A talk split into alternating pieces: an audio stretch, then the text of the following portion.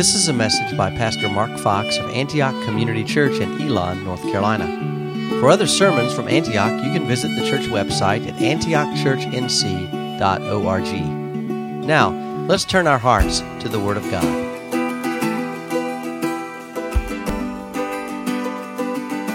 And we are in Genesis 36. Mark Fox is going to be teaching, and he's extending mercy to you by not having this Southern girl massacre a whole lot of names for 43 verses. So we will focus on Genesis 36, verses 1, verses 6, 7, and 8, and then I'll jump to chapter 37 and read verse 1. If you'll all stand with me in the honor of the reading of the Lord's Word, Genesis 36, verse 1. These are the generations of Esau, that is, Edom. Verse 6 Then Esau took his wives, his sons, his daughters, and all the members of his household, his livestock, all his beasts, and all his property that he had acquired in the land of Canaan. He went into a land away from his brother Jacob, for their possessions were too great for them to dwell together. The land of their sojournings could not support them because of their livestock. So Esau settled in the hill country of Seir. Esau is Edom. Chapter 36, verse 1. Jacob lived in the land of his father's sojournings, in the land of Canaan. Thank you, Kelly, and thank you, worship team, for leading us into the presence of the Lord. Wow, it was a powerful time of worship. So, this is a difficult passage to read and much easier to just summarize. And that's why we've dispensed with the reading of the 170 names. I counted them.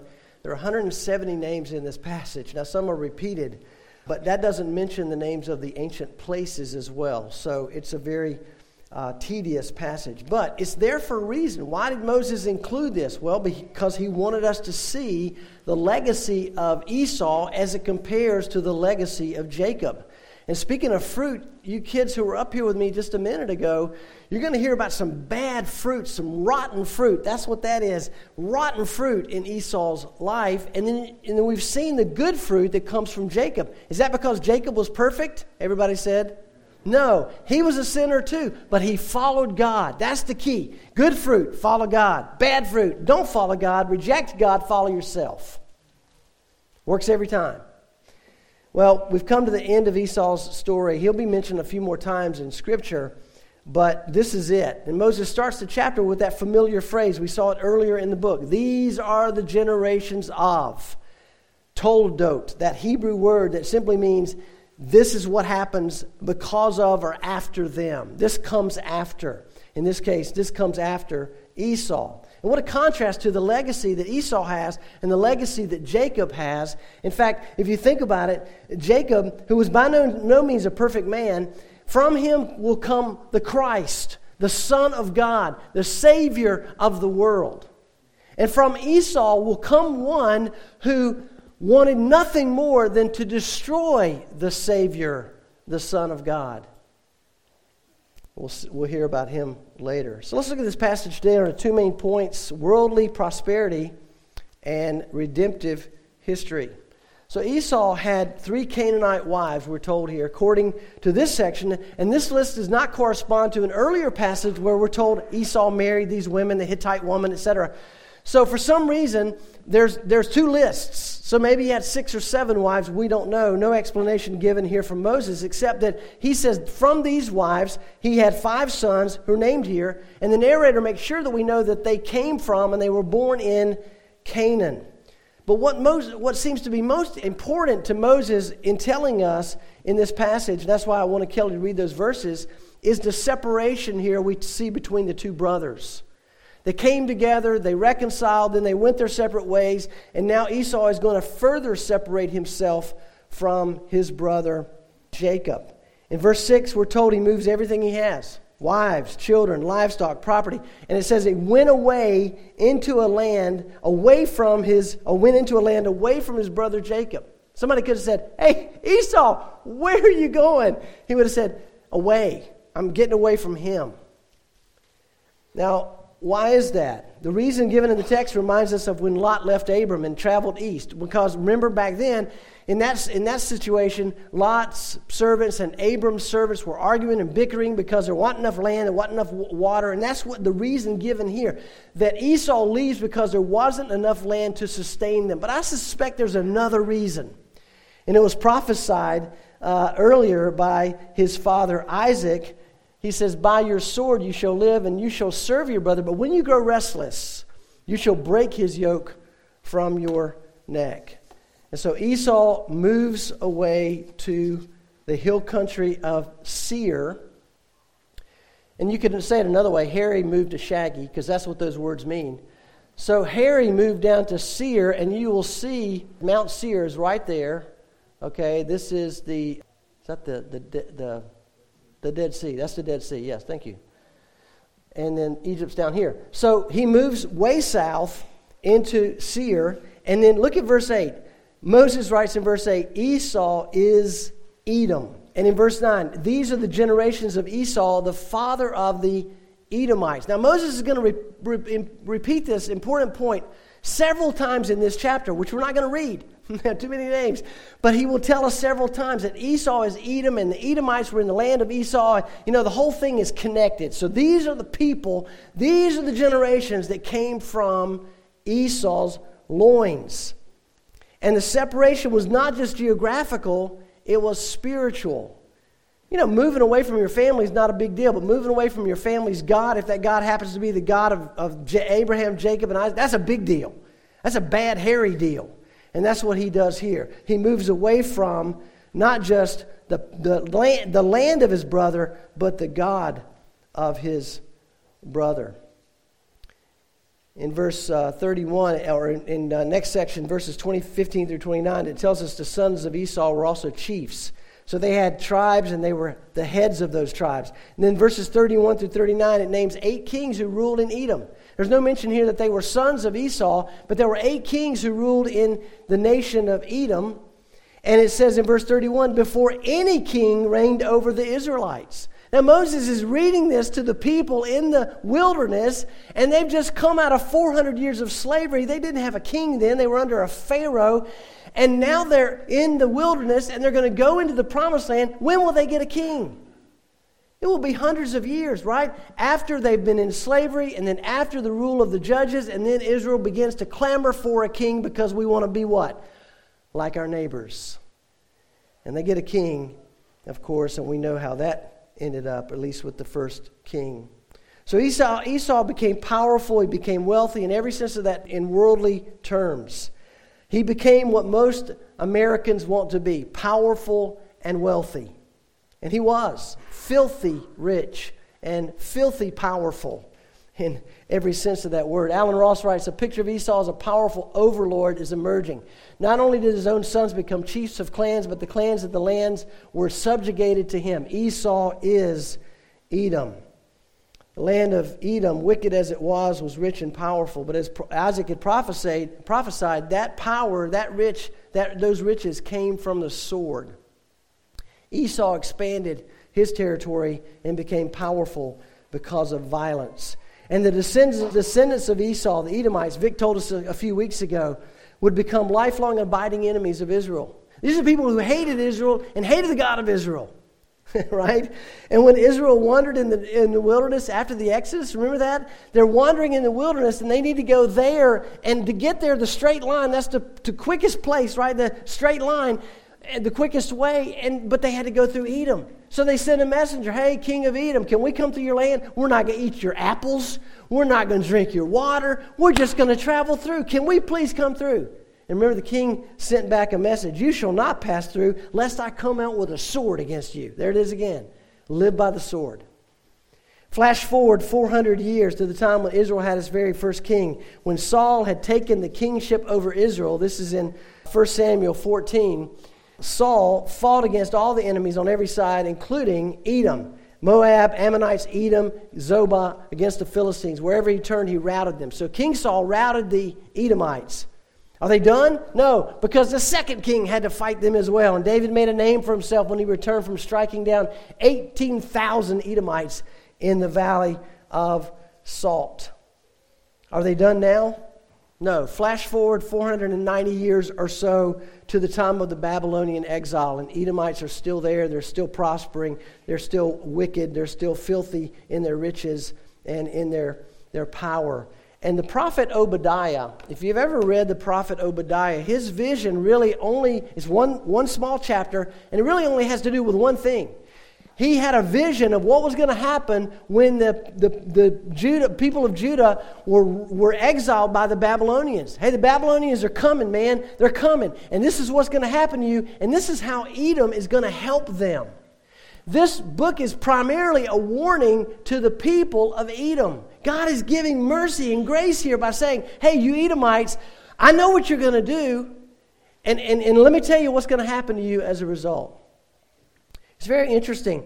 Why was God ready to destroy Edom completely? Because during the time of the Babylonian invasion, and while the foreigners entered his gates and cast lots for Jerusalem, you, Edomites, were like one of them. Now remember, this is a vision before all this happened. You're going to be like the Babylonians.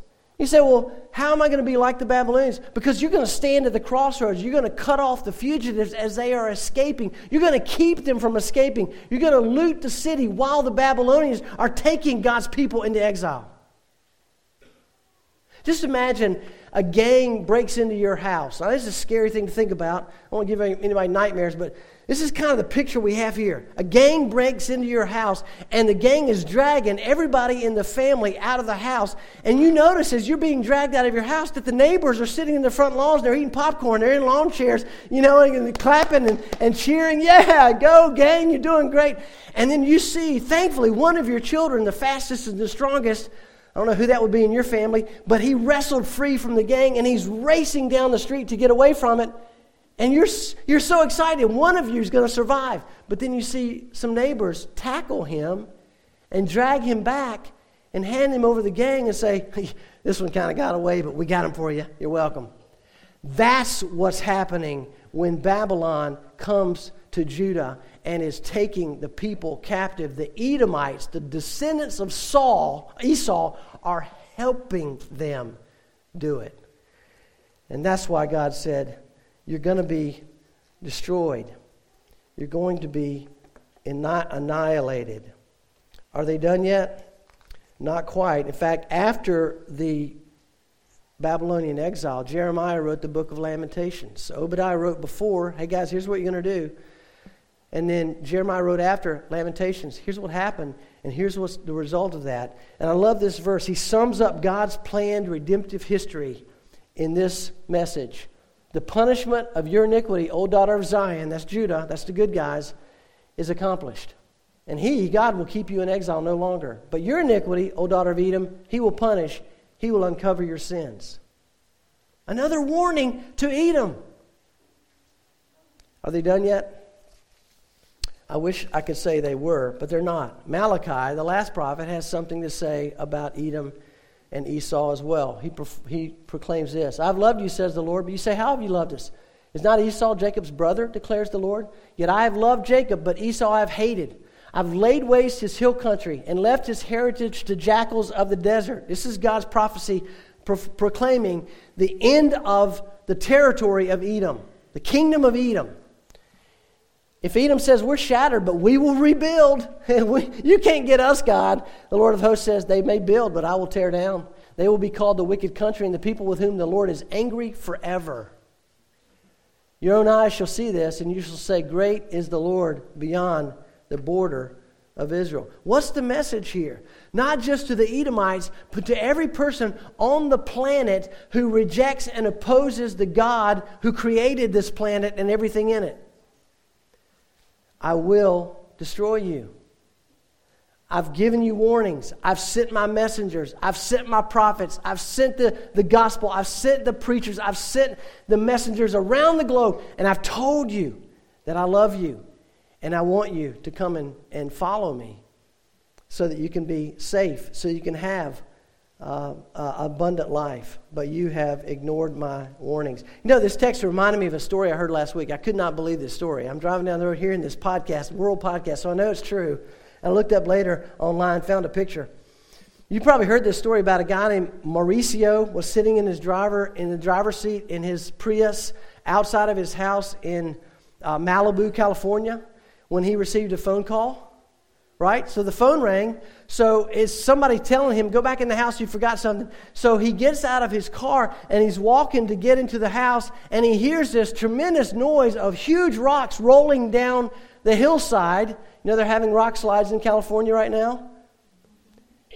Uh, a stone almost as big as his Prius landed directly upon his car, demolishing it, including the driver's compartment. And this guy is so excited about this, he takes a selfie. And then this is his comment I feel like I should play the lotto. No, dude, you should get on your knees and thank God for sparing your life and say, I know that it's because of you that I'm not a greasy spot right now. Lord, you must have a purpose for me.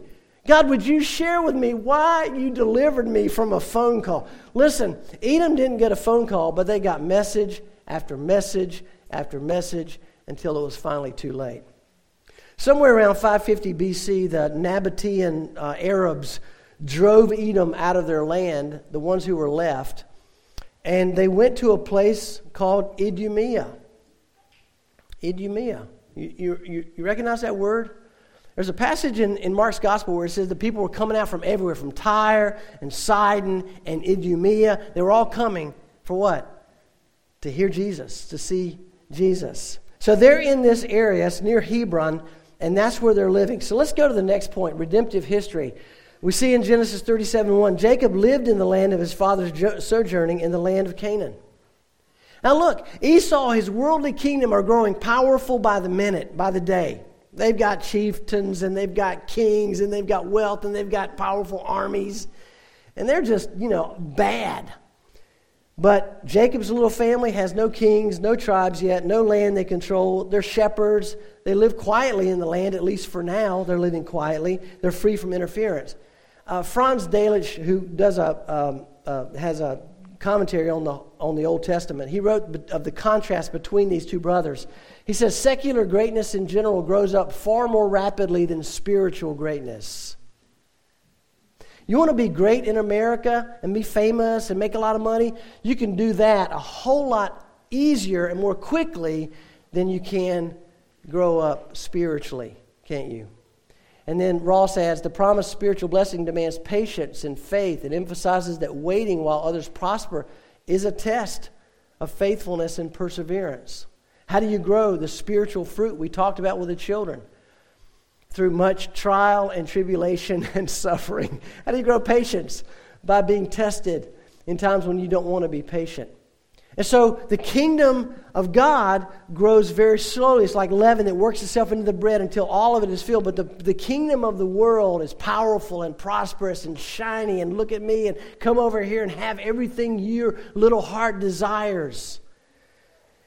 And we can easily make the mistake that Esau did and suffer for eternity as a result. As we, we will see as we continue to work our way through Genesis, the people of God are going to suffer a great deal before they get to their promised land and it's fully realized. What happens with the people of Esau?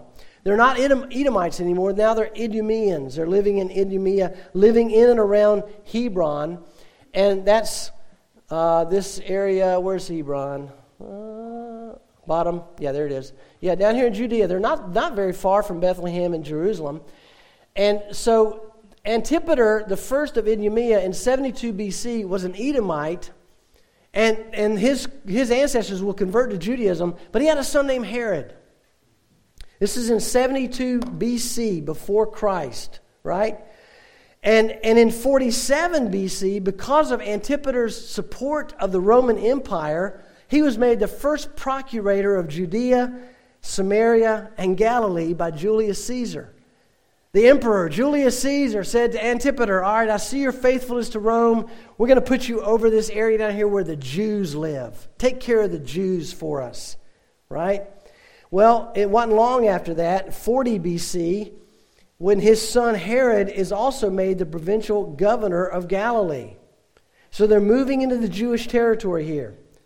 And then three years after his father's death, Herod is given the title of king of Judea.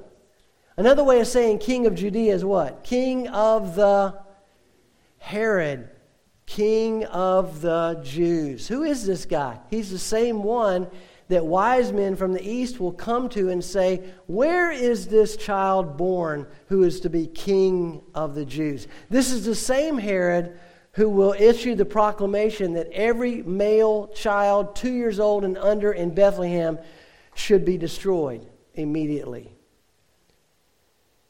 Remember, I said that from Jacob's um, loins would come the Christ, the Son of, the God, Son of God, the Savior of the world, and from Esau's loins would come the one who wants to destroy the Son of God.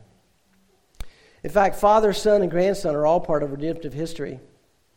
Father on the left killed the babies in Bethlehem, son in the middle uh, beheaded John the Baptist, and the grandson on the right executed James and imprisoned Peter. These are Esau's descendants. So, how do we build a, a, godly legacy instead of a worldly one? It's ultimately up to the Lord. As Paul said, by the grace of God, I am what I am. By the grace of God, I am what I am. But we play a part in that because Paul said, and his grace toward me was not in vain. In other words, I received that grace. And I, and I received it with gladness and joy and with a work ethic that said, I want to labor for the cause of the gospel. I want to work hard that people might know Jesus so that, so that people can come into his kingdom. And I'm going to do whatever I can in my power. And it's all God. This is grace of God, but I'm going to do everything I can in my power to let the grace of God move through me so that other people might know. That's where the people from Jacob's heritage come, come to is that understanding that we've been put here for that purpose to know God, to help others to know God, to love God, and to be filled with His Spirit. And He loves us. Well, what have we learned? Number one, the promises of God are true. We need this, we know this, but we need reminders. God's promises are true. He promised Edom something, and He followed through. He promised Jacob something, and he followed through. Number two, the promises of God will be fulfilled. We must only be patient and believe. We don't have everything we want right now, but we will in heaven. Let's be patient and believe the promises of God are good for us right now to follow Him and to love Him. The wicked seem to prosper while the godly suffer. We look around us and we see the world, you know, the people in the world having everything, it seems, their own way. And that's Asaph, when he wrote Psalm 73, was saying the same thing. You know, why is it that the wicked prosper? And I didn't understand it, he said, until I went into the sanctuary of God, and then I discerned their end. I saw that their end is not the end that I want for my life. Well, we're done pretty much with Esau, and at least for Genesis, and we're mostly done with Jacob, although he certainly plays a part. But starting next week, by God's grace, we will turn the page and we'll start looking at Joseph uh, one of the most interesting characters in the Bible and some people's favorite. How many would say Joseph is your favorite character in the Bible? Anybody, anybody would say that? I've heard people say that, you know. Okay, there you go, Zoe. Uh, we're going to learn more about Joseph and see uh, how important he is in the scriptures. One interesting thing about Joseph, he has the most ink in Genesis of any of the other men that God talks about. All right? There's more, there's more Bible verses about Joseph than about Abraham. It's amazing. And yet he's the least talked about in the rest of the Bible. But there's reasons for that, and we'll talk about that as, as we move forward. Let's pray. Father, we're thankful for this, uh, this testimony of your faithfulness to, to Jacob and your faithfulness to Jacob's descendants, your faithfulness to your son who came to, to save all those who would believe in the God of Abraham, Isaac, and Jacob and be sons of Abraham ourselves because we are born into that family through Jesus. Lord, help us to continue to, to grow in our understanding of, of who you are and who we are, knowing that you've called us to a purpose that is much greater than ourselves. And you've called us and equipped us to that purpose as well. And we'll give you the glory. In Jesus' name, amen. Thank you for listening to this message by Pastor Mark Fox of Antioch Community Church in Elon, North Carolina. Antioch meets every Sunday for worship at 10 o'clock a.m. at 1600 Powerline Road in Elon. You can download other messages by Pastor Fox at antiochchurch.cc. You can also learn how to order his books or subscribe to his blog at jmarkfox.com.